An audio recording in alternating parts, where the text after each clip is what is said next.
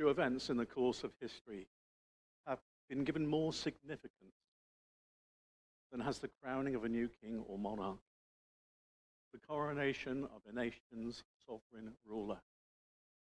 No expense is spared in that great event. In the past, a priceless crown has been commissioned and unveiled at the coronation. Guest lists include the wealthiest, most famous, most powerful people in their day. To not be at such an event would be social and political suicide.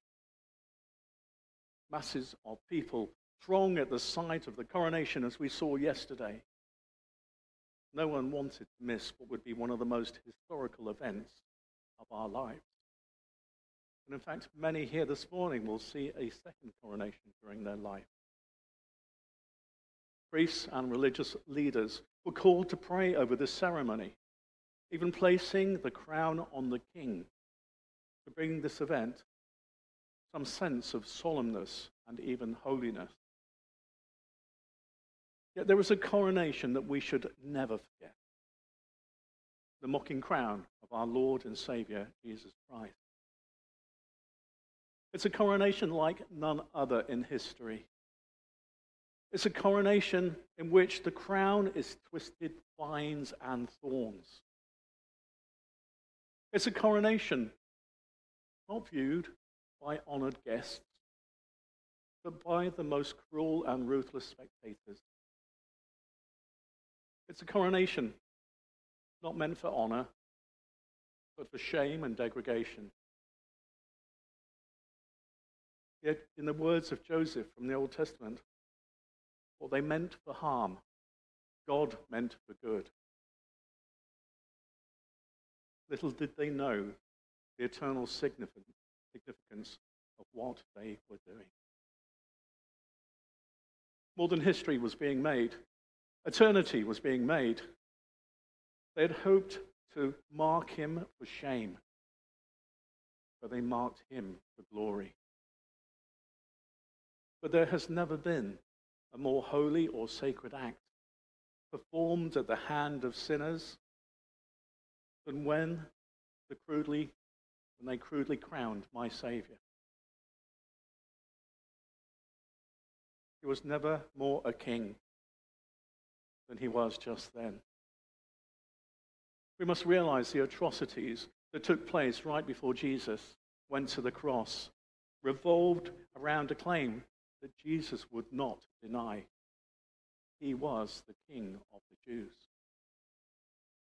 When asked by Pilate in John 18:37 if he was in fact the king, he responds with, "You say that I am king."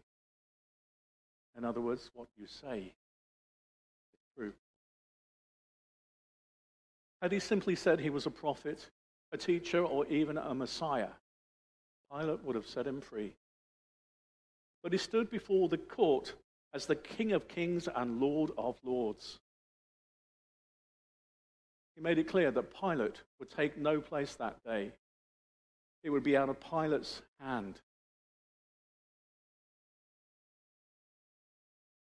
Jesus answered, You would have no power at all against me if it had not been given to you from above. Therefore, the one who handed me over to you is guilty of a greater sin. This morning, while you can freshly see in your minds the coronation of King Charles III, I want to take you back to the crowning, the coronation of the Christ. The day when he ripped the throne from the prince of this world. The day he was declared, even by his own judge, Behold your king. Although the tools of his coronation were not made of gold and jewels, they had more significance than all the earth's wealth could ever buy. Let's look at the tools used for the coronation of the Christ. These tools still cry out that blood-stained gospel to this day. You see, before we understand the significance of what was taking place that day, we must understand a simple truth. Paul reminded us of. Jesus came as the second Adam. In other words, he had come to reverse the mess the first Adam had got us in. He came as man because it was man who got us into a mess to start with, and a man would have to pay the price. He came as God because only God could be the sinless sacrifice. Only that God man could stand as mediator between heaven and earth. He held the perfect bloodline, the perfect pedigree to be our king. He came to serve as a substitute, to represent us and take our place. The king had first to be qualified, a qualified representative of his people. Something happened in Pilate's hall that is very significant to us. And that's the encounter with Barabbas. Barabbas was called by John as a robber. But in Mark's account, we get more information about him. He was called a rebel and a murderer. The reason Pilate chose him was that he was a dangerous figure, a reflection of the worst that man could be, and a threat to society. When Jesus took this man's guilt and punishment, he was in fact taking it for us all. Sin had left us all a death penalty. But Jesus came to take that penalty on himself. Sin has left us bound by the chains of our sins and failure. As a matter of fact, the name Barabbas means sons of the Father. What an apt description of a man. But the virgin born Savior, Son of God, took the place of us all as sons and daughters. We are sons and daughters of the Father. He didn't merely go to the cross because of Barabbas' guilt, but for all our guilt. In his earthly coronation, there were no jewels or gold adorning him, just your chains and mine. He bore the bondage and punishment that belongs to you and me. Like Barabbas, we weren't fit to be set free. But the king has taken our place, our penalty, our sin. It was said of the great early reformer Martin Luther that when he first realizes the depths of what Jesus had endured for him, it was said that his fellow monks around him found him in his room sobbing his heart out, saying, For me, for me, me. We are as all as guilty as Barabbas when it comes to Christ dying on that cross. In an interview with Mel Gibson in the making of the movie The Passion of the Christ, I was taken by something that happened in the filming. Mel Gibson said it was his hand that drive the nails into the cross in this movie. He never wanted to forget the fact that it was him that sent Christ to the cross. But I'm here to tell you this morning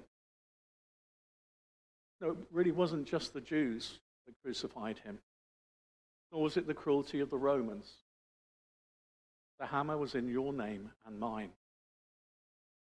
Your guilt, your sin, your rebellion was the reason Jesus went to that cross. The sacrificial lamb wasn't enough to cover the depth of our guilt. It took the Lamb of God. This was not a British cat of nine tails. This was a Roman flagrum. The great difference is that this was more of a weapon of torture than a whip. It was embedded with sharp bone, sharp metal, nails, glass, weights, anything that would cut into the flesh. As soon as the leather wrapped around the back, the Roman soldier would jerk the whip as if a spinning top so that the points would scratch and rip out the flesh. The damage this Roman device made is left to our imagination. Historians who lived that day recorded what it meant to witness such an event. First century historian Flavius Josephus testified in his writings to the fact that certain rebel Jews were torn to pieces by the scourging before being crucified. Third century historian Eusebius speaks of these devices as being used at his time and witnessed that their bodies were frightfully lacerated.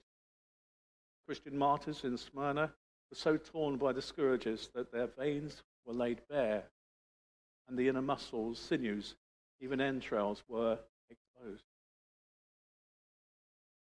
Other historians have described the skin as being so lacerated that their rib bones would be visible through shredded flesh. Sometimes these flagrums had hooks on the end, giving them the name scorpions. The criminal was made to stoop, which meant limited his movement, and exposed his back and tightened his muscles. Two soldiers were then used to scourge a victim, leaving no time for one to catch his breath before the next flagrum plowed into the bag. Those condemned, only to be scourged, would, be, would either die at the whipping post or would die within two or three days later from loss of blood and infection. Although we often think of these 39 lashes, that is merely Hebrew law. But the Romans had no such rule. They merely wanted to whip. They merely wanted the whipped to have enough strength to be crucified. On many occasions, men never made it to the cross but died at the scourging post.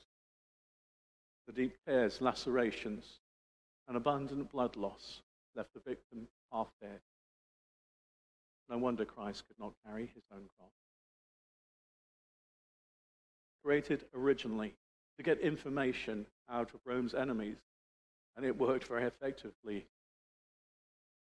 As this device tore into the backs of the enemy, they would confess to anything. One writer believed that this is why Pilate has said to have been even more afraid after Jesus' scourging, because he realized this man was not lying, and the reality of his claim as the Son of God was overwhelming. This may not measure up to some of the cleaned up versions of Calvary that we've been accustomed, accustomed to. But it matches the words of the prophet Isaiah, who declared in 50, chapter 52, verse 14 Just as there were many who were astonished to him, so marred was his appearance beyond human semblance. He was so horribly disfigured. His own mother and disciples would have a difficult time recognizing Jesus after this scourging. It also fulfills the, the prophecy in Psalm 129, verse 3. The ploughers ploughed on my back, they made long their furrows. We now understand why Jesus said, and spoke of his blood, blood being poured out for many Why would we want to relive this horrendous event? But Jesus encouraged us to remember that his body was broken for us, his blood was poured out for us. 1 Peter 2:24 says, He himself bore our sins on his body on the cross, so that free from sins we might live for righteousness. By his wounds you have been healed. No matter how many stripes cut furrows in his back. Every stripe and every drop of blood secured the power of healing on our behalf. When that mangled back touched that wooden cross, healing was secured for us and that atoning blood. But why a crown of thorns? Is there any significance there? If you go back to the Garden of Eden, you will discover that in God's original creation, there were no thorns, only beauty and fruitfulness. Our work was easy, our tasks a pleasure. But when man sinned, failure not only cursed himself, but the ground with thorns. Genesis 3 says, Thorns and thistles it shall bring forth for you, and you shall eat the plants of the field. The writer of the Hebrews adds, But if it produces thorns and thistles, it is worthless and on the verge of being cursed. Crown of thorns represented the curse of sin on our life, the curse of a futile life that produces more pain than fruit. Sin bears more pain, more frustration, more death into your life. The curse of a future punishment. Jesus didn't recognize that curse, but was crowned with it. He became the curse for us. Galatians 3 says, Christ redeemed us from the curse of the law by becoming a curse for us. For it is written, Cursed is every one that hangs on a tree. 2 Corinthians.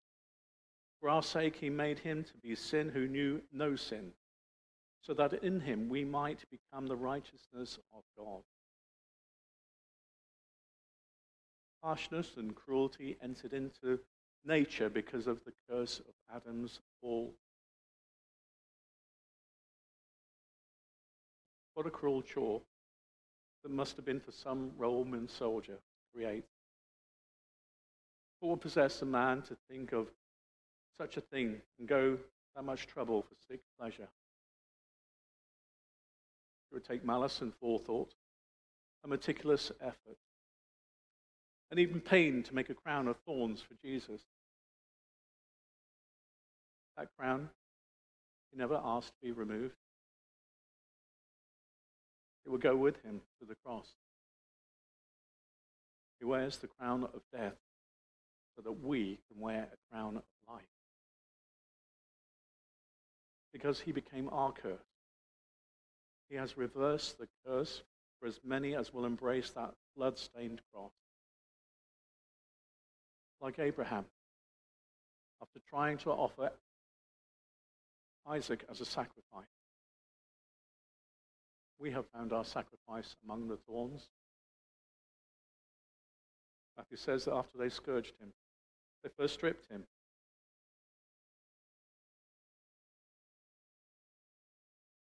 I don't know about you, but when I see the strips of cloth off of his body, my mind can't help but go back to the garden where Adam and Eve's purity had been stolen by sin and they realized they were naked.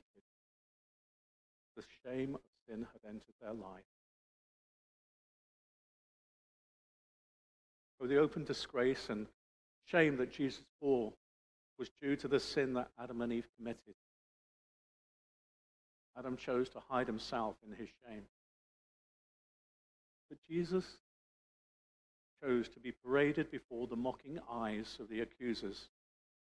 He chose to bear my shame and yours. But something else happened. They placed upon those open wounds a purple robe. No doubt, as soon as that robe touched his body, it became dark and soaked in his own blood. I'm again reminded of Adam and Eve. When they came before God in their shame, God sacrificed animals and shed their blood to clothe them. Now the Lamb has given us his blood soaked covering to take away our shame. They did this to mock him, to make fun, to heap shame on him. They would mockingly bow before him. But that would, be, that would not be the last time they would bow before the king. Philippians 2 says, So that at the name of Jesus every knee shall bend in heaven and on earth and under the earth. The reed they had placed in his hand had become a weapon against him as they strike his head, driving the thorns deeper with every blow. The reed was not thin, not some weedy plant, but it was a bit like a bamboo cane. The Greek word for smote is a word in an imperfect tense, meaning they kept striking him repeatedly. Realized, but by the time he stood before that crowd again, the thorns weren't merely on his head, but in his head. But with every blow, blood coated the thorns. Things would never be the same again. Pilate then presented Jesus before his accusers, but dares to say, Behold your king. Will you behold him this morning and reject what he has endured for you? Will you, like them, refuse to give Jesus the lordship over your life? You may be sitting here today declaring, as Pilate did, this has nothing to do with me. But I tell you, it has everything to do with you. The crowned Christ has been presented to you this day. There is no neutral ground. You either accept him or reject him.